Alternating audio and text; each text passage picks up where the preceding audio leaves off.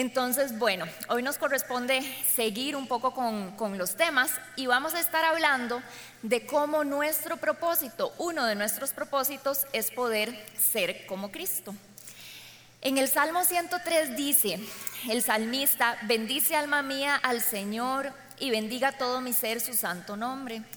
Bendice o alaba, alma mía, al Señor y no olvides ninguno de sus beneficios. Yo creo que en todas las enseñanzas que doy siempre hablo de esto o de alguna forma u otra lo menciono, pero bueno, ahí dice que es que no tenemos que olvidarlo, entonces vengo a recordárselos. Que no olvidemos la cantidad de beneficios que tenemos al ser hijos de Dios, al ser seguidores de Cristo, porque muchas veces nos desenfocamos y empezamos tal vez a sentir que el cristianismo y que ser seguidores de Jesús es algo simplemente duro, difícil, desgastante. Y se nos olvida que también tenemos un montón de regalos y bendiciones que están a nuestro acceso y a nuestra disposición gracias a lo que Cristo ya hizo por nosotros en la cruz. Y cuando pensamos en esos privilegios o en esos beneficios, pues podríamos pensar en la gracia de Dios, en la salvación, en el perdón, en el gozo, en el amor. Pero yo me ponía a pensar, ¿cuántas veces hemos visto que el hecho de que ustedes y yo hemos sido comprados por el para el propósito de llegar a parecernos a Jesús?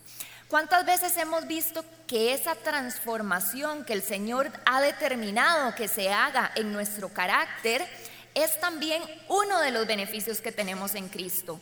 Es un regalazo poder llegar a decir que poco a poco me voy pareciendo más a aquel que está sentado a la diestra del Padre, aquel cuyo nombre es sobre todo nombre, aquel que murió, venció y resucitó. ¿Verdad? Como que muchas veces no asimilamos que ese hecho de que la transformación que el Espíritu está haciendo en nosotros es un regalo, es un beneficio.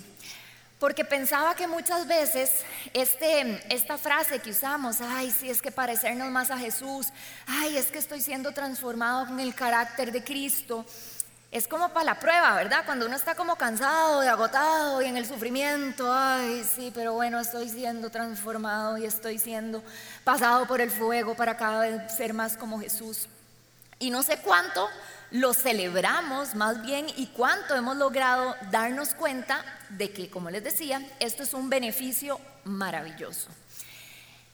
Se han dado cuenta cómo los niños tienen esta fascinación y esta capacidad de admirar personajes, de admirar personas, ¿verdad? Se casan como con un personaje de una película o de una serie y solo se quieren vestir de ese personaje y aquello que la fiesta de cumpleaños de ese personaje. Es como una capacidad de admirar y de aspirar a ser como alguien. Cuando pensaba en esto me acordaba de cuando nosotros, mi hermana y yo estábamos pequeñas nos encantaban ver novelas mexicanas. Después uno se pregunta por qué uno está medio chocho, ¿verdad? Pero bueno, nos encantaba ver novelas mexicanas. No entendíamos la mitad de lo que pasaba, pero lo único que queríamos después era jugar con las muñecas o las Barbies y pelearnos por cuál de las dos iba a ser Talía, ¿verdad? Porque era, era aquella admiración y aquella cosa. O teníamos una tía, bueno, tenemos una tía que nos lleva muy poco en edad, podríamos decir que es como una hermana mayor más que una tía. Y nosotros éramos unos parásitos. Donde ella estaba, nosotros queríamos estar, le leíamos los diarios, em, la música que ella oía la queríamos oír. En aquellos tiempos no uno no se mensajeaba ni hablaba por WhatsApp, ¿verdad? Hablaba por teléfono. Entonces mi tía se encerraba en una oficina porque posiblemente estaba sofocada del par de parásitos que andaban por ahí y se encerraba en una oficina a hablar por teléfono. Y la oficina tenía puertas de vidrio. Entonces mi hermana y yo estábamos así pegadas a la puerta de vidrio para que ella supiera que ahí estábamos y queríamos estar donde ella estaba. Qué belleza esto en el corazón de un niño, ¿verdad? Qué belleza esta capacidad de admirar y de querer ser como alguien. Y les cuento esto porque me pregunto, ¿será que ese aspiración, ese amor, ese deseo de llegar a ser como Cristo, de llegar a ser como nuestro Salvador, está en nosotros. Vamos caminando por nuestra vida diciendo, ay, Qué ilusión que ese carácter sea creado en mí. Qué ilusión poder ver que cada día, conforme paso etapas y tiempos, voy siendo menos yo y va siendo más Él.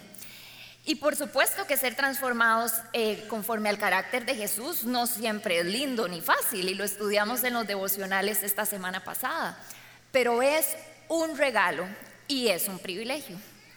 ¿Y qué es parecernos a Jesús? Vamos a leer Romanos 8, 29, que dice lo siguiente.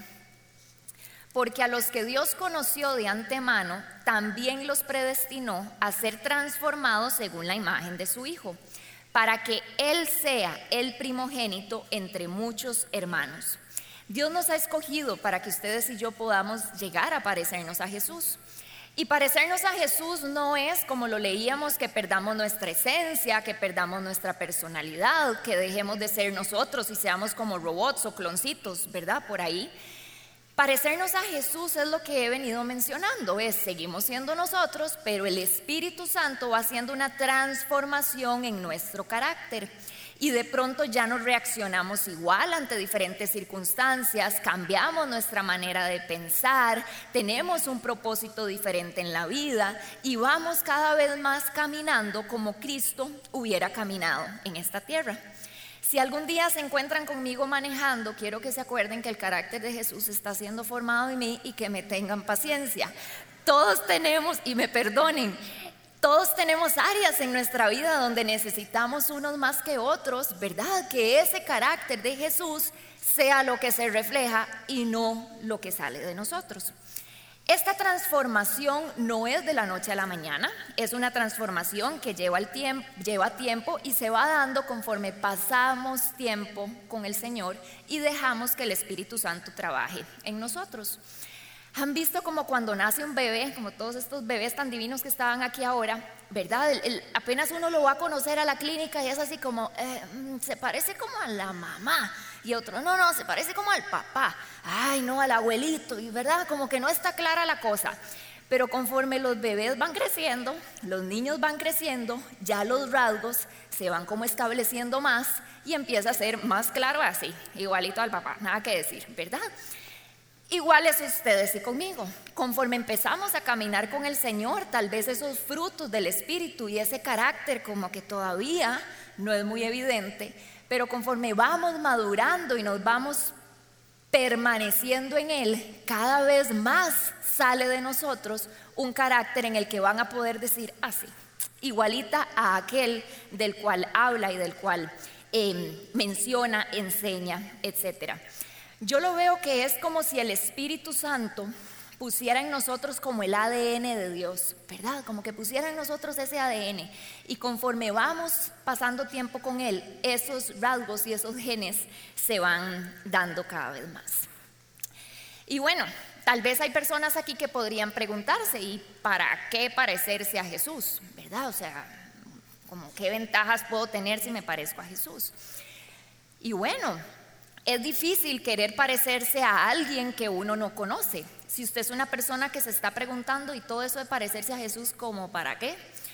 Yo le voy a decir que entre usted más conozca de Jesús, más conozca de Él, más escuche de Él, más lea su palabra, no hay forma de que uno conozca de Jesús y no quiera parecerse a Él. Porque bueno, dudable cantidad de características y cosas que vamos a ver de lo que Él fue y de lo que Él es. Pero además, uno de los privilegios o resultados de parecernos a Jesús es todo lo que habla en Gálatas 5:22 de los frutos del Espíritu. Conforme el Espíritu Santo va trabajando en nosotros, estos frutos van saliendo. Y vamos a leerlo. Dice lo siguiente. En cambio, el fruto del Espíritu es amor, alegría, paz, paciencia, amabilidad, bondad, fidelidad, humildad y dominio propio. No hay ley que condene estas cosas. ¿Me pueden dejar en la pantalla el 522, porfa? Porque quiero que los vean y analicen de esos dones que salen ahí, de esos frutos, perdón, que salen ahí, en qué áreas estás un poquitito escaso, ¿En qué áreas te caería muy bien poder fortalecer o que puedan salir más de estos frutos?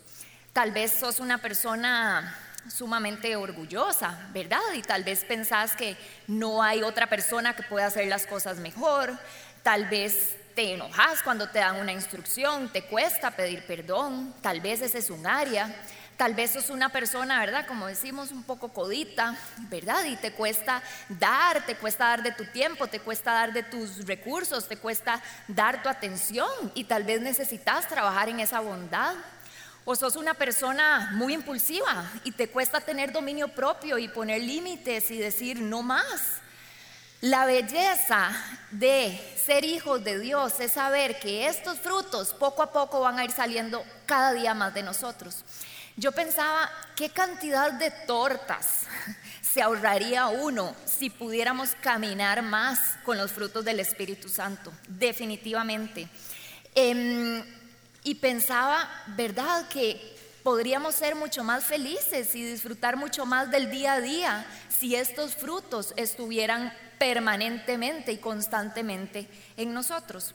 Entonces, parecernos a Jesús nos da este regalo, este regalo de poder reflejar y ser como aquel que cumplió con todos estos frutos a la perfección en nuestras diferentes circunstancias y en nuestra vida. Hay cosas que tenemos que tomar en cuenta para que estos frutos salgan o para que ese carácter de Cristo empiece a estar en nosotros. Y armé una frase súper poética para que no se nos olvide, que dice lo siguiente. Para parecernos a Jesús debemos permitir que Él trabaje, mientras permanecemos en Él sabiendo que es un proceso. La leen conmigo. Dice, permitir que Él trabaje mientras permanecemos en Él sabiendo que es un proceso. Debemos tener claro el permitir, el permanecer y el entender que es un proceso. Y de estas tres cosas vamos a hablar un poquito ahora. Hace unos años, bueno, para darles el contexto. En el mundo de, de la nutrición y de la actividad física, se está usando mucho, se está estudiando mucho actualmente la genética de las personas para poder entender cada persona individualmente cómo reacciona a ciertos nutrientes, cómo reacciona a ciertos tipos de alimentación y cómo reacciona a cierta actividad física. Es todo un mundo interesantísimo. Entonces, hace unos años por trabajo me, hice una prueba de estas, una prueba genética para conocer mi huellita genética y ver un poco cómo reaccionaba mi cuerpo y mi organismo a ciertas cosas. Bueno, me la hago, me entregan la pruebita, yo feliz de la vida, vamos a ver cómo estamos, la empiezo a revisar, todo bien, uno que otro gencito por ahí especial. Em, y venía la parte de ejercicio y decía, ejercicio de resistencia que es como los ejercicios de, digamos, las maratones, ¿verdad? Correr mucho tiempo, aguantar mucho tiempo, o la gente que anda en bici horas, dos horas de horas. Ese tipo de ejercicio. Entonces me decía, usted en ejercicios de resistencia, según su genética, es normal, normalita, promedio. No tiene ninguna ventaja sobre otras personas, pero está bien, promedio, ya ese, perfecto, promedio. Paso la página y viene ejercicio de fuerza y potencia, que son como estos ejercicios de correr rápido, ¿verdad? De los 100 metros plano. Y decía, elevado. Usted tiene una facilidad mayor que otras personas para este tipo de ejercicio. Yo leí eso y yo dije, a competir con Neri Brenes ya. O sea, ya yo me sentía poderosa.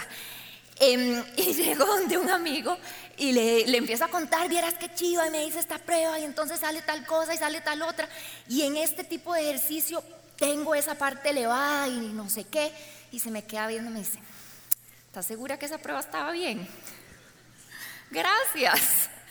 ¿Estás segura? Y yo que sí. Pero claro, lo que les quiero decir con este ejemplo es lo siguiente. Usted y yo podemos tener la genética maravillosa, pero si no generamos cierto estímulo hacia eso, nada va a pasar. El gencito ahí va a quedar y nada va a pasar. ¿Qué quiere decir? Que ustedes y yo, el Espíritu Santo ya ha puesto en nosotros como ese sello de elevado.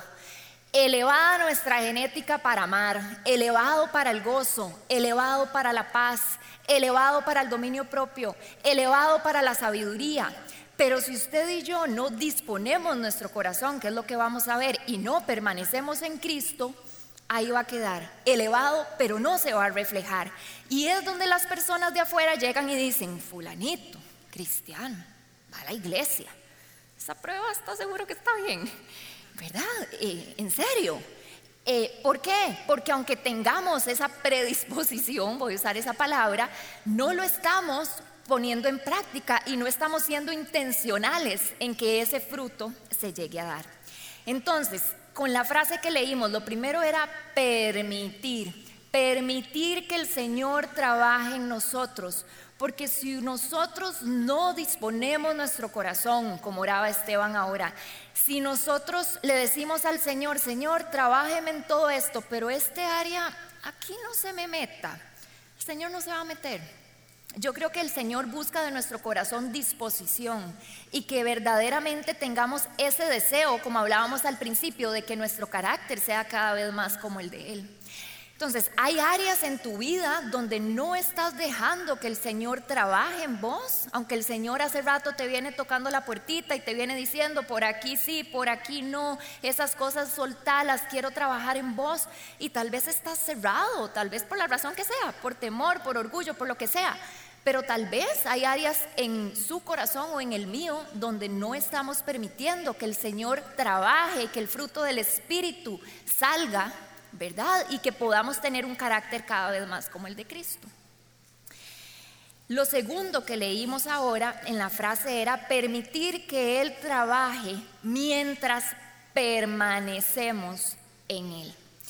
Esto es hermosísimo porque muchas veces cuando pensamos en que nuestro carácter sea más como el de Cristo y cuando pensamos en dar fruto, puede llegar a ser algo que nos carga, porque empezamos a frustrarnos de decir, Cristo tenía todo esto y ¿por qué yo sigo siendo así? ¿Verdad? Tal vez estamos en procesos en diferentes áreas donde decimos, la estoy pulseando, la estoy pulseando porque ese fruto todavía no se manifiesta, la estoy pulseando porque mi forma de pensar todavía no cambia. Y el regalo que nos da Cristo es que Él nos da una instrucción, que es que lo que vamos a leer en Juan 15, que dice lo siguiente. ¿Se acuerdan del pasaje de la vid verdadera? Dice Jesús, yo soy la vid verdadera y mi Padre es el labrador. Él corta de mí toda rama que no produce fruto y poda las ramas que sí dan fruto para que den aún más. Ustedes ya están limpios por la palabra que les he comunicado. Permanezcan en mí y yo permaneceré en ustedes. Así como ninguna rama puede dar fruto por sí misma, sino que tiene que permanecer en la vid, así tampoco ustedes pueden dar fruto si no permanecen en mí. Seguía uno, ¿verdad? Uno más. Ciertamente, ok, voy a leer yo el último. Si no permanecen en mí, separados de mí, no pueden hacer nada. Ok, Aquí lo que Jesús está diciendo es, yo soy la vid, yo soy la matita, ¿verdad? Ustedes son los pámpanos, ustedes son las ramitas que va saliendo de ahí para dar fruto.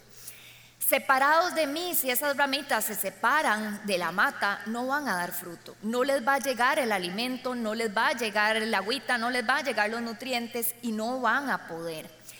Esto es importante porque muchas veces creemos que el hecho de que el carácter de Cristo, ¿verdad? Que nos podamos parecer a Jesús y que podamos dar fruto, depende de nuestros esfuerzos humanos, depende de nosotros, depende de nuestras estrategias, depende de nuestras capacidades. Y el regalo de este pasaje es decir, no, no, no, no, no. No es en sus propias fuerzas, no es con sus estrategias y sus capacidades, es con la presencia del Espíritu Santo. Si usted siente que usted lo ha dado todo y que usted lo ha hecho todo y que hay áreas en su vida que no se transforman y que siguen en el mismo lugar, yo lo que le voy a decir es no se canse de permanecer. ¿Qué es permanecer en Cristo? Es permitir que su palabra llene nuestras mentes, dirija nuestra voluntad y transforme nuestro afecto. es recibir, creer y confiar en las palabras de Jesús. Y es mantenernos pegaditos a Él a pesar de que la cosa se ponga cuesta arriba. Es que aunque hayan circunstancias que entendemos o que no entendemos, permanecer en la confianza de que Él sí entiende y de que Él sabe por dónde estamos pasando y por dónde vamos. Permanecer no es hacer todo perfecto para los perfeccionistas que andemos por aquí. Permanecer no es no fallar. Esto es importantísimo porque a veces puede que nos equivoquemos, ¿verdad? Y sentimos como que ya, la volamos. Pero eso no se trata. El Señor lo que ve es, nuestro corazón. Y hasta me voy a atrever, a decir que permanecer no es no dudar. Hay momentos, aunque amemos al Señor, donde van a venir pensamientos a nuestra cabeza a decir, uy, ¿será? ¿No será? ¿Se acuerdan? Voy a dar un ejemplo rapidísimo. Juan el Bautista, antes de que lo mataran, que mandó y dijo, pregúntenle si Él es. Hay momentos donde van a haber duda. El detalle es que no permanecemos en la duda. El detalle es que no permanecemos en el fracaso de nuestra equivocación. El detalle es que no permanecemos en nuestro error o en nuestra imperfección. El detalle es que permanecemos en la vida. Permanecemos en aquel que da vida. Permanecemos en aquel que ya hizo todo perfecto para que ustedes y yo no lo tengamos que hacer. Permanecemos en aquel que es el que nos da nuevas fuerzas y el que va trabajando la obra del Espíritu Santo en nosotros. Entonces, si usted la está pulseando, sepa que lo más importante es que usted permanezca en él. Es como cuando uno se va a otro país donde hablan con un acento diferente. Hay personas que tienen una sensibilidad y se fueron dos días y ya vienen hablando diferente. ¿Y cuánto viviste allá? Ah, no, la semana pasada me fui. ¿Verdad? Hay gente que, que se les pegan los acentos mucho. O ciertas palabras específicas del lugar. Y no es que la persona llega al lugar y dice, ay, voy a escuchar a ver cómo hablan y voy a empezar a imitar y voy a empezar a practicar a ver cómo es que me sale. Es que el simple hecho de haber estado en contacto con ese acento y con esa forma de hablar, se les pega.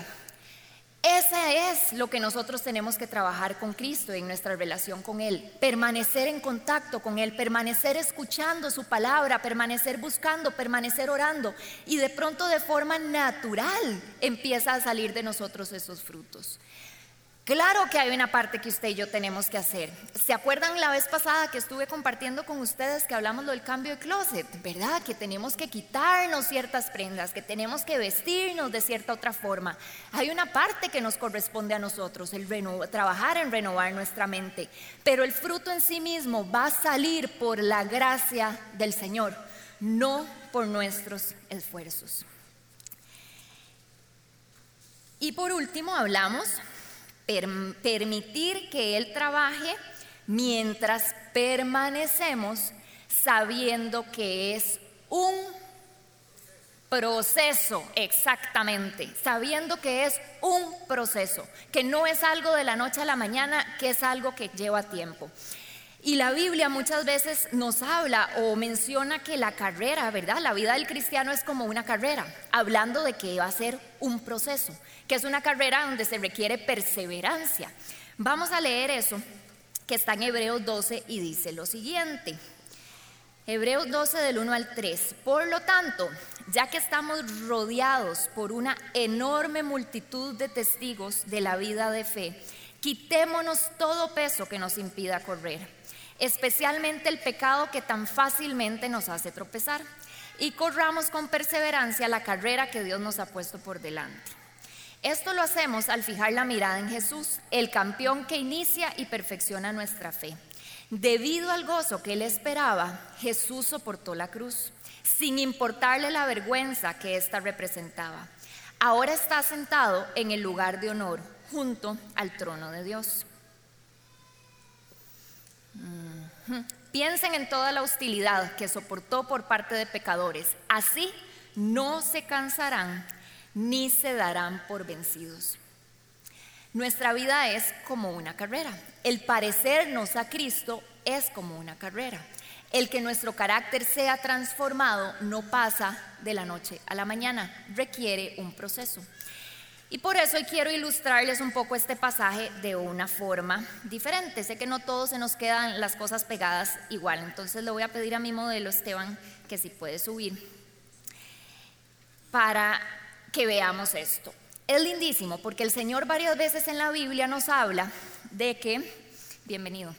Em, de que Él despeja nuestro camino, ¿verdad? De que Él es aquel que abre camino en el desierto, ríos en la soledad, que Él es aquel que abre y cierra puertas. Entonces el Señor lo que muchas veces nos habla es, puede que haya momentos donde hayan obstáculos en el camino, pero en el momento en el que yo abro mi boca y declaro despejar tu camino, esa parte, esa etapa por donde tenés que pasar, vas a poder pasar por ahí porque Él se encarga, dice que Él hace senda derecha para nuestros pies, Él se encarga de que nuestro camino esté preparado para donde, por donde tenemos que cruzar y pasar. Sin embargo, muchas veces el Señor despeja nuestro camino, abre camino en el desierto, nos abre las puertas y nos empieza a indicar para allá, y estos somos nosotros, viendo para el ciprés. Entonces, hágase un poquito para acá, Estevita, por la luz. Gracias. Entonces llega el Señor donde Esteban y le dice, Esteban, em, ya es tiempo de avanzar. Todo lo que has estado orando, todo lo que has estado pidiendo de caminar y avanzar, ya te abrí el camino, Esteban. Sí, pero, Esteban, em, yo sé que estás pensando en todas esas peticiones que todavía no te he contestado. Sí, yo sé que las querés, pero yo las tengo por allá, las tengo por allá. Si avanzamos por allá, vas a ver que ahí las vas a recibir. Esteban, sí, yo me acuerdo de lo que te hicieron hace cinco años. Yo estuve ahí. Yo te consolé, ¿te acordás? Pero yo soy aquel que hace todas las cosas nuevas. Y sabes que el camino que te tengo es con cosas mucho más abundantes de lo que has pedido o has esperado. Entonces, Esteban, es para allá. Esto es importante, no sé cuántos se em, identifican hasta este momento.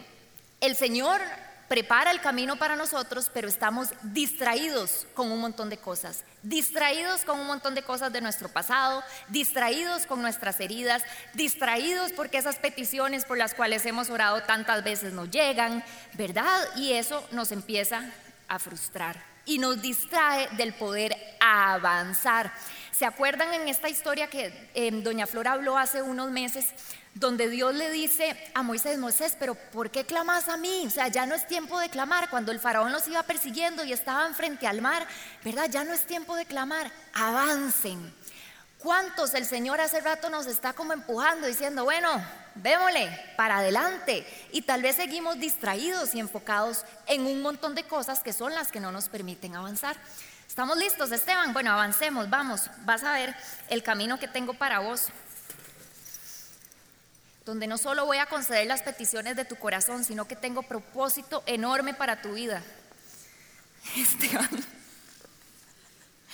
te veo como cansado. Espérate, quédate ahí. Toma, sentate.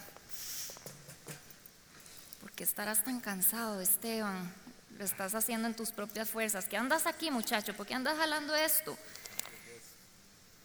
Culpa, temor inseguridad. Esteban, vieras que ya Cristo se llevó esto en la espalda cuando Él murió por vos. ¿Qué tenés ahí? Quítate esa, esa liguita negra, es el pecado con el que has estado, Esteban. Durante mucho tiempo te lo tenés que quitar, si no, no vas a poder avanzar. Te enreda. Esteban, eso es esa persona que yo sé que te hace sentir bien. ¿verdad? Que yo sé que te gusta estar con esa persona, pero no te va a guiar hacia el camino que yo tengo para vos. Te tenés que quitar esa relación. Sí, en serio, en serio. Sí, yo estoy con vos, vos podés. Quítatela. ¿Segura? Seguro, sí. No, una última no. ¿Ya? ¿Avanza? Te he dado la libertad para que avances. Andate.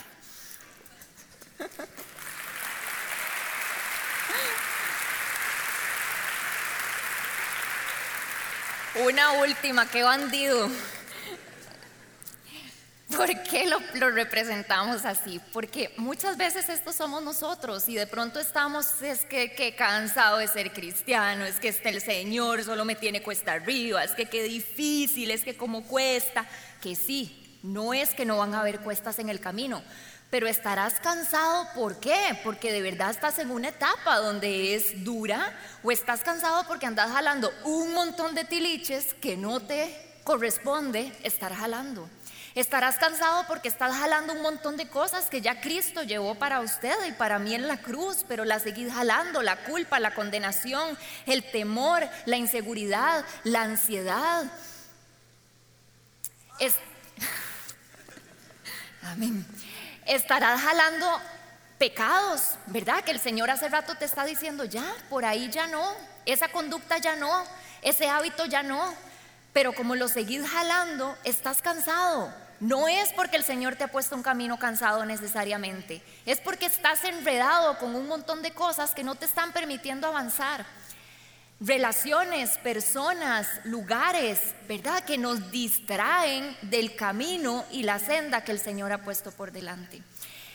Esto es importantísimo porque ahí lo decía en Hebreos, quitémonos todo peso que nos impida correr. Ustedes no ven a un maratonista o a un ultramaratonista corriendo con kilos de kilos encima. ¿Verdad? No tiene sentido. Entonces, ¿qué cosas en tu vida te están atrasando? ¿Qué cosas en tu vida te están estorbando? Y habla que tenemos que tener perseverancia, mantenernos, no va a ser fácil, pero Él es el que nos va dando la gasolina, que ya les voy a dar ahí un secreto. Y dice algo clarísimo, no van a ir corriendo para donde les dé la gana, hay un objetivo, hay una meta, ¿verdad? Poniendo su mirada fija en Cristo, sabiendo que hacia donde ustedes van corriendo es hacia cada vez ser más como Jesús y ustedes van corriendo hacia poder verlo un día cara a cara. Pablo en algún momento en la Biblia dice, no, no, no corro como quien le va dando golpes al aire, ¿verdad? Hay un boxeador que le dé para donde sea, o sea, sabe cuál es su objetivo, ¿verdad? Corro sabiendo que tengo una corona que no es pasajera, que no es temporal, sino es una gloria eterna, con un objetivo, con un propósito. Y eso es importantísimo porque esa es parte de nuestra gasolina cuando vamos por la carrera y vamos por el camino y decimos, Dios mío, ahora sí esto se puso cuesta arriba. Y es acordarnos que cada paso de esa carrera y cada paso de ese camino, está teniendo un propósito y está teniendo sentido. Usted no lo está dando en vano, usted no lo está haciendo nada más como para probar a ver qué sale. Usted lo está haciendo sabiendo que en cada paso el carácter de Jesús y el fruto del Espíritu va siendo formado en usted, con el objetivo de llegar cada vez a ser más como Él y de poder llegar a estar con Él cara a cara. Su carrera, su camino tiene propósito y tiene un propósito hermoso y eterno. Y por último, en el, en el pasaje que estábamos leyendo, habla de que pensemos en toda la hostilidad que soportó Jesús por parte de pecadores. Así no se cansarán ni se darán por vencidos. El autor de este pasaje sabía que en la parte deportiva la mente es importantísimo. Estaba leyendo hace poco un artículo que decía que aquellos deportistas que trabajan tanto físicamente como mentalmente lograron mejorar en un estudio hasta un 120% su rendimiento en comparación a aquellos que solo se trabajaron físicamente. Toda esta parte de manejar los pensamientos y la mente en el área atlética y deportiva es algo, es el pan de cada día.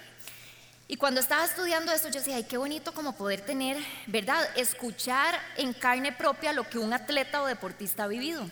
Entonces le escribí a la famosísima Raquel Rodríguez Cedeño. El que no la conoce no está en nada, déjenme decirles. Raquel es futbolista eh, de nuestra selección femenina de fútbol, es gatísima y es miembro de esta iglesia desde hace toda la vida. Entonces le escribí y le dije, Raquel, vieras que estoy estudiando un poco eso, o sea, contame de qué formas esto en tu vida ha sido importante. Y me dijo, o sea, podría darle todos los ejemplos del mundo, pero te voy a dar tres ejemplos. Y me contó tres cosas. Una de las cosas que me dijo es que para ella fue muy importante aprender a trabajar el desgaste físico en los entrenamientos, el sentirse agotado y que el cuerpo ya no daba más. Entonces los entrenadores le decían, dele, usted tiene que aprender a encontrar su comodidad dentro de esa incomodidad. Y que era algo muy duro. Y, pero que ella sabía que ahí, cuando ella tuviera en un partido que hacer sprints, ella iba a tener una recompensa, porque iba a decir, wow, donde me incomodé, donde la pasé mal, estoy pudiendo correr mucho mejor. Me contó de otra cosa que me encantó y me dijo, yo tuve que aprender a cambiar mi manera de pensar cuando yo me equivocaba. Si yo estaba en un partido y yo hacía un tiro a marco y esa bola no entraba, para mí era terrible, me sacaba, me ponía mal. Y tuve que aprender a que aunque me equivocara y las cosas no salieran como yo quería, que eso no me sacara de mi objetivo. Y me contó que un día en un partido, hacía como la semana pasada, hacía un calorón terrible y mm, que estaban deshidratadas y agotadas y cansadas. Y una de las compañeras del equipo les dijo, chicas, cabeza, cabeza, no se concentren en el calor, concéntrense en el objetivo que tenemos. Y a mí me encantó porque yo dije, wow, cuénteme más, porque esa es nuestra vida como seguidores de Cristo. Y no se trata de poder mental, no se trata de que entonces con nuestros pensamientos todo lo vamos a alinear, no, se trata de que si nosotros logramos perseverar en la palabra de Dios y en su verdad, vamos a lograr mantenernos en la carrera de transformación que estamos teniendo. Por eso el autor decía, así si piensan en la obra de Cristo mientras ustedes van corriendo, no se cansarán ni se darán por vencidos, porque es la forma de estarse constantemente recordando, esto tiene propósito. Hay uno que ya la corrió y ganó, hay uno que ya la corrió y está sentado a la diestra del Padre. Sí tiene sentido que yo siga. El que me ha prometido todas las cosas es el que está aquí conmigo dándome buenas, nuevas fuerzas. Tiene sentido que yo siga. Y es importante porque yo no sé ustedes, pero yo he dado muchos tiros a Marco en la vida y he fallado. Y he tenido que aprender a perdonarme, pero he tenido que aprender también a que eso no me saque de mi objetivo que mi objetivo en esta vida no era patear y meter la bola donde tenía que entrar, que mi objetivo en esta vida es permitir que el Espíritu Santo siga moldeando mi carácter, permitir que el Espíritu Santo aún en mis errores, en mis imperfecciones y en mis debilidades siga haciendo su obra y siga completando su propósito. Amén. Yo he tenido muchos días y muchos momentos donde he dicho, estoy incómoda no me gusta, mi cuerpo ya no da más, estoy cansada. ¿O dónde ha estado ese calor? Como decía Raquel, que uno dice, me ahogué, me deshidraté. Lo que pasa es que tenemos que aprender de que a pesar de que hay etapas que sí van a ser así, nuestro objetivo en ese momento no es nuestra comodidad. El objetivo en ese momento no es sentir que vamos a la mejor velocidad y que le vamos ganando a todo el mundo. El objetivo en este momento es una sola cosa y es perseverar. Perseverar en saber que la obra de Cristo ya fue completada y hecha en la cruz. Y que no importa la velocidad que yo vaya, Él sí sabe. Y que no importa lo que yo no estoy pudiendo hacer, Él ya lo pudo hacer. Y que no importa lo que haya o no haya a mi alrededor, quién va más adelante o quién va atrás. Lo que importa es que si Él me creó fue para el propósito de yo ser más como Cristo. Y si Él me creó con ese propósito, en la palabra dice que Él no es hombre para que mienta, ni hijo de hombre para que se arrepienta.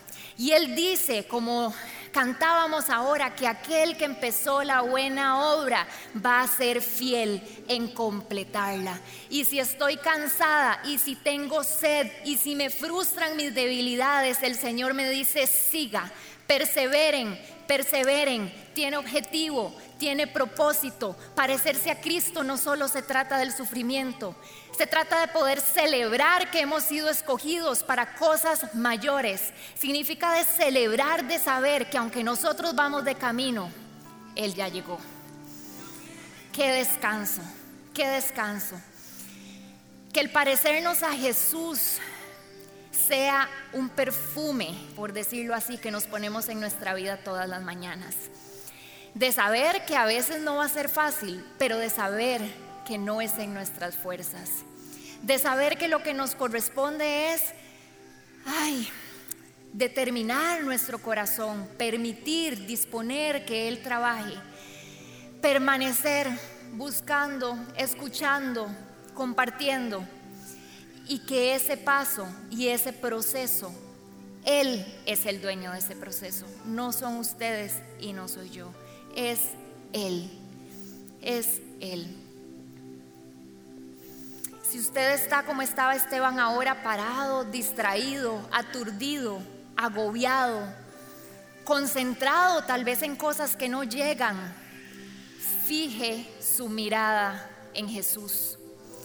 Quite sus ojos de todas esas cosas que lo están desgastando, que lo están distrayendo, que le están diciendo que el camino no es bonito, que le están diciendo que esto no tiene sentido, que le están diciendo que el Señor se ha olvidado de usted y quítese todas esas cosas y dése vuelta y ponga su mirada en Jesús.